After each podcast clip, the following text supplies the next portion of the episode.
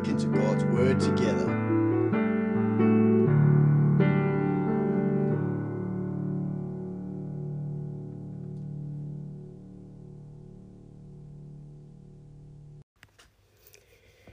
Good morning, everybody. I'm sending you a huge, big hug today because I'm going to talk to you out of the book of Habakkuk. And Habakkuk means embrace. And I, I really know in this season we've all been um, really missing the embrace of one another, the hugs of one another, the touch.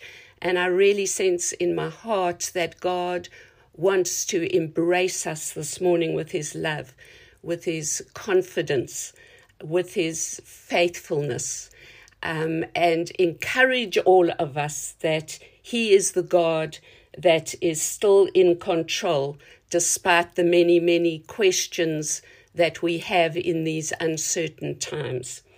So, as I said, Habakkuk means embrace, and Habakkuk was embraced with God and strengthened by Him for his difficult tasks, and also then his task to be able to embrace and encourage others in times of national crisis. So I think this book is very a very key book and has some very very key messages for us in this season.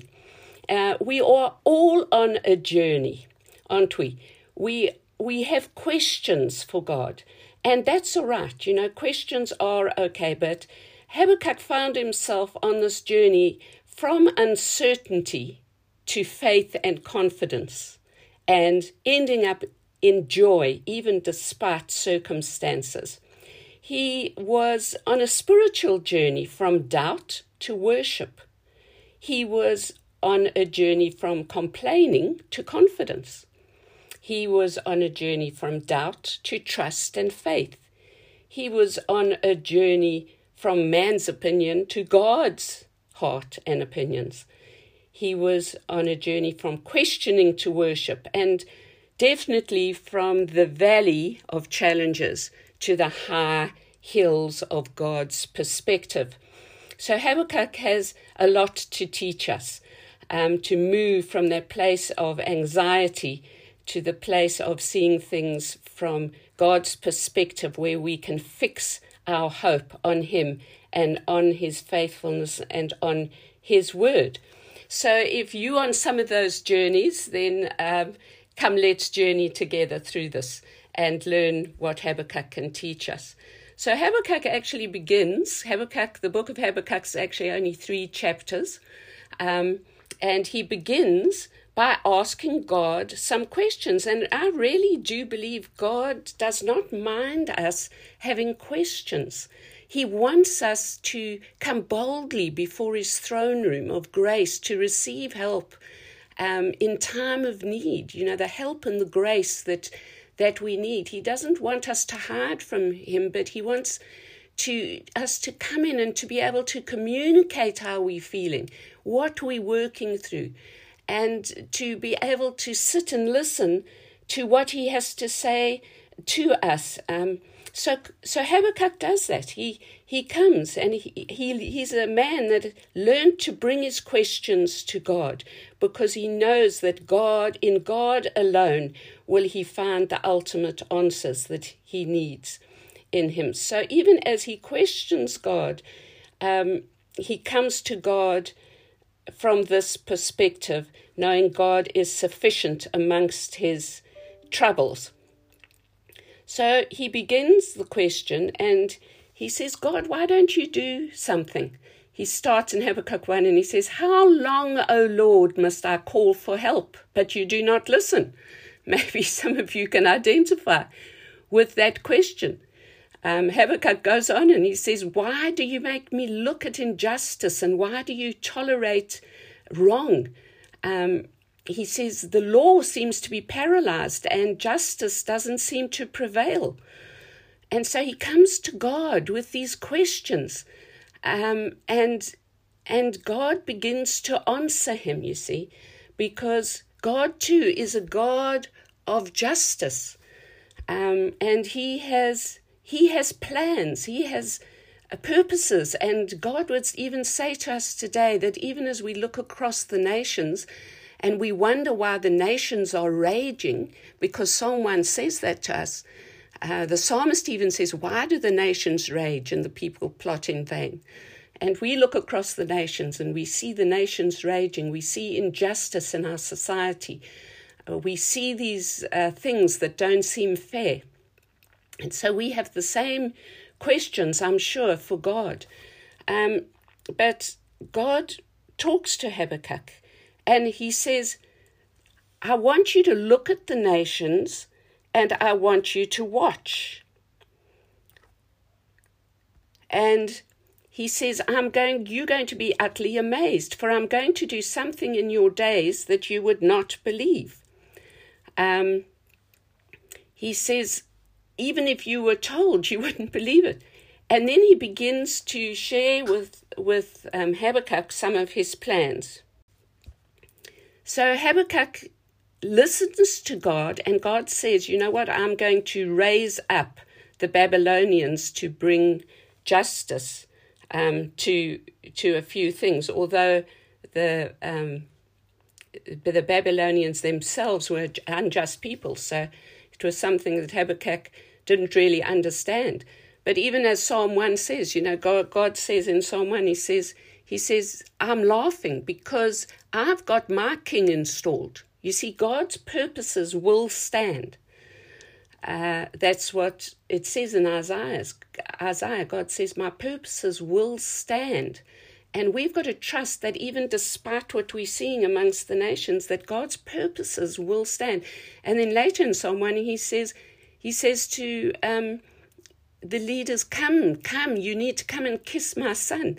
So there's a call to intimacy, there's a call to come into God's presence.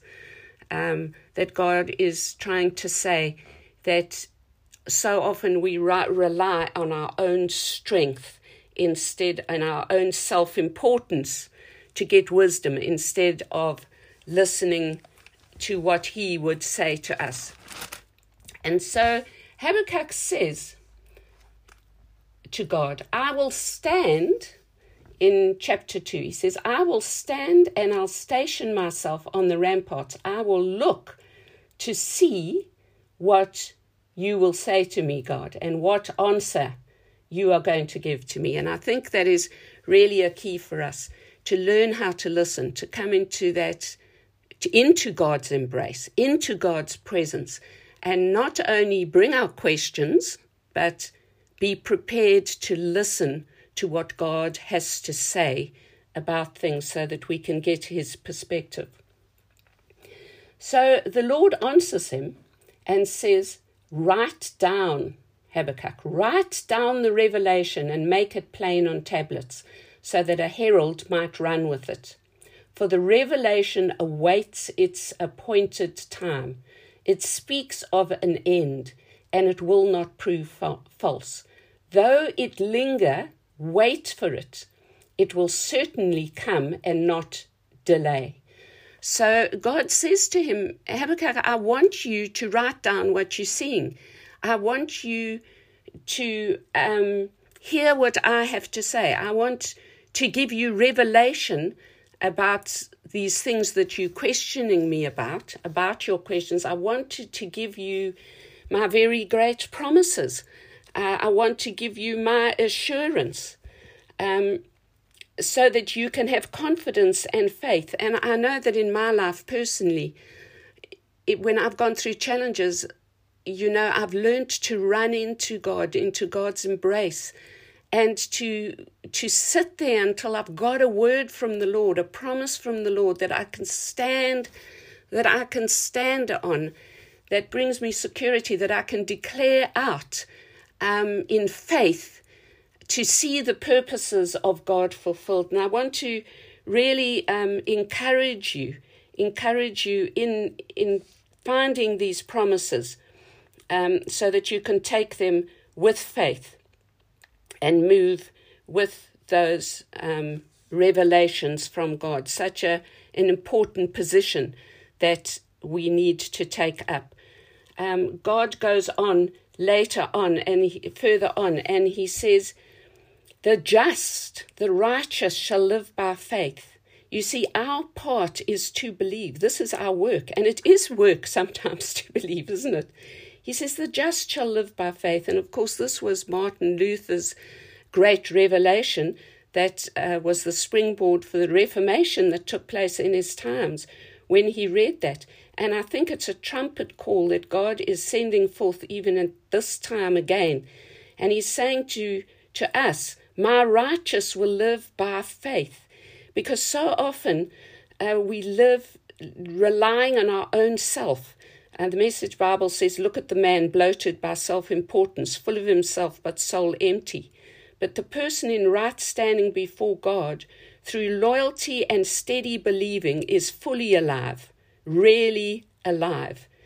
And uh, um, I love that translation because that word um, shall live, the just shall live, is the Hebrew word um, spelled C H A Y A H, and it means to live, stay alive, be preserved, to flourish, enjoy life, to live in happiness to breathe, to be alive, to be anim- animated, to recover, to live continuously. Isn't that beautiful? Um, so, in God's faithfulness, we live and we are sustained by God's faithfulness. And so, He's encouraging us to live by, by faith. The righteous shall live by faith. Um, and, you know, faith comes from hearing the word. And so, as I said again, we need to be hearing the word from, uh, from God's presence to see us through whatever our particular challenge is at that time and to write it down um, and, and to be able to stand on that and place our hope in that. So then as we as we go on, we read in, in Habakkuk. And, and Habakkuk, then, when he's heard God's um, heart, he says these words in Habakkuk 3. He says, Lord, I have heard of your fame, and I stand in awe of your deeds, O Lord. Renew them in our day, in our, ta- in our time, make them known. And then he says, in wrath or in the judgment that you need to um, to do at this in this season, remember mercy. And I think that's so beautiful. In judgment, remember mercy because God is a just God. But the other side of the coin is that He's a merciful God.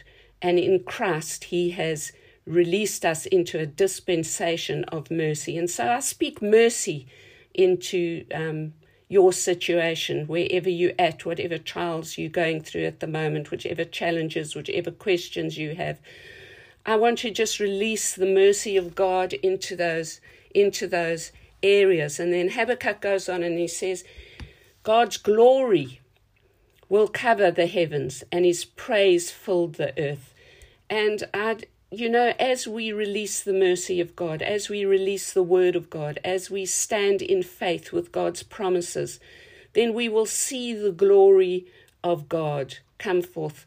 I, I so remember in um, when Lazarus died in the Bible, and Mary and Martha came to him, and and um, Jesus said to them, when he was standing at the graveside, he said, "If you will believe, you will see the glory of God." And I want to say to you that even maybe you don't, even if you don't understand um, what's going on in your life at this particular moment with certain things, I want to say to you keep believing, keep trusting, because Jesus would say to you today, if you will believe, you will see the glory of God. And and the glory of God is his great presence. Um, that is filled with His peace, with His grace, um, with His with His mercy, with His restoration, and even if that restoration doesn't come um, perhaps in the way that you thought it should, God can still take all things and work them together for our good. it's interesting that even later later on, um, in chapter 3, it says these words it says, Plague went before him, and pestilence followed his steps. He stood and he shook the earth. He looked and he made the nations tremble. And even in this time of this COVID, you know, um, we don't see things the way God sees them. It, it says, it says in Isaiah, God says to us, My thoughts are higher than your thoughts, my ways are higher than your ways. And so God can even take this situation and He can turn it and He can turn men's hearts um, in this season um, of trial and um, draw them and bring salvation because His ways are eternal. And He and He, um, in His mercy, does even come in seasons of calamity and bring forth life. And I want to encourage you with that. So, after Habakkuk has prayed this prayer and asking God to remember mercy, he goes on and um, and and then later on in in Habakkuk in Habakkuk three, uh, just finding the scripture for you. Um, in Habakkuk three, uh, it goes on, and it says, "Your ways are eternal." Love that. God's on his way again, retracing the old salvation route. So God's heart is always to bring us to restoration, to salvation, and to bring life out of the situation. But Habakkuk realizes this that while he is waiting for the salvation, his place is in the embrace of God. And he speaks these words and he says, Though the fig tree does not bud, and there are no grapes on the vines. Though the olive crop fails and the fields produce, produce no food, though there are no sheep in the pen and no cattle in the stalls, yet will I rejoice in the Lord. And that I want to say again yet will I rejoice in the Lord. I will be joyful in the God of my, my God, my Saviour. The sovereign Lord is my strength. The rule of God will prevail. I want to say that to you. That's how it translates in the in the uh, Message Bible. He says, "I'm counting on God's rule to prevail. I take heart and gain strength." He says. So our strength comes from living in God's embrace, in knowing that God's purposes will prevail and that He will strengthen us with His grace, and He strengthens us as He fills us with His joy, despite the circumstances. And that comes from uh, coming into that place of worship. It comes from um, praising Him, worshiping Him. And I want to encourage you at this time. I think for a lot of us, worship has been stolen, you know, because we've had to have masks on we can't always meet together. Uh, so we don't always some, have somebody leading us in worship as in song to proclaim the greatness of God. And so I want to encourage you to speak in your heavenly languages, to sing in your heavenly languages, and to have a song in the desert places because as you praise, as you worship, God inhabits the praises of his people. And he does battle on our behalf because the battle is God's and not ours. And so Habakkuk goes on and he says, God makes my feet like the feet of a deer and enables me to go on to the heights. In the message, it says, I run like a deer. I feel like I'm the king of the mountain. Are you the king over the mountain that you are facing at this time? I want to just pray for you as we finish today. Father God, I, I just pray for everybody listening to this uh, message today. Father God, I pray that they would be encouraged in the valleys that maybe they're walking through. Um, that even though the valley might seem dark, that it might seem barren, that may, might seem lonely, that you've promised that you will be with them, that you will never leave them or forsake them or leave them without support. Without support. Father, we take authority over um, every weapon of the enemy in the mighty name of Jesus Christ, who came to release mercy to us. And I speak mercy. I pray for the rivers of mercy to flood them. I pray that you would strengthen their feet with your peace, with your grace, with your word, Father, and that they would walk in paths of peace, Father, on the heights, and that they would take authority and be king of the mountain as you anoint them and appoint them um, for the destiny and calling that you have for them. Father, give them your perspective in the situation. Let them see from the mountaintops. We, you always give us such a beautiful view from the mountains. Help us to get perspective from you as we come into your, your embrace and know that you are the God who is in control. Amen. God bless you all.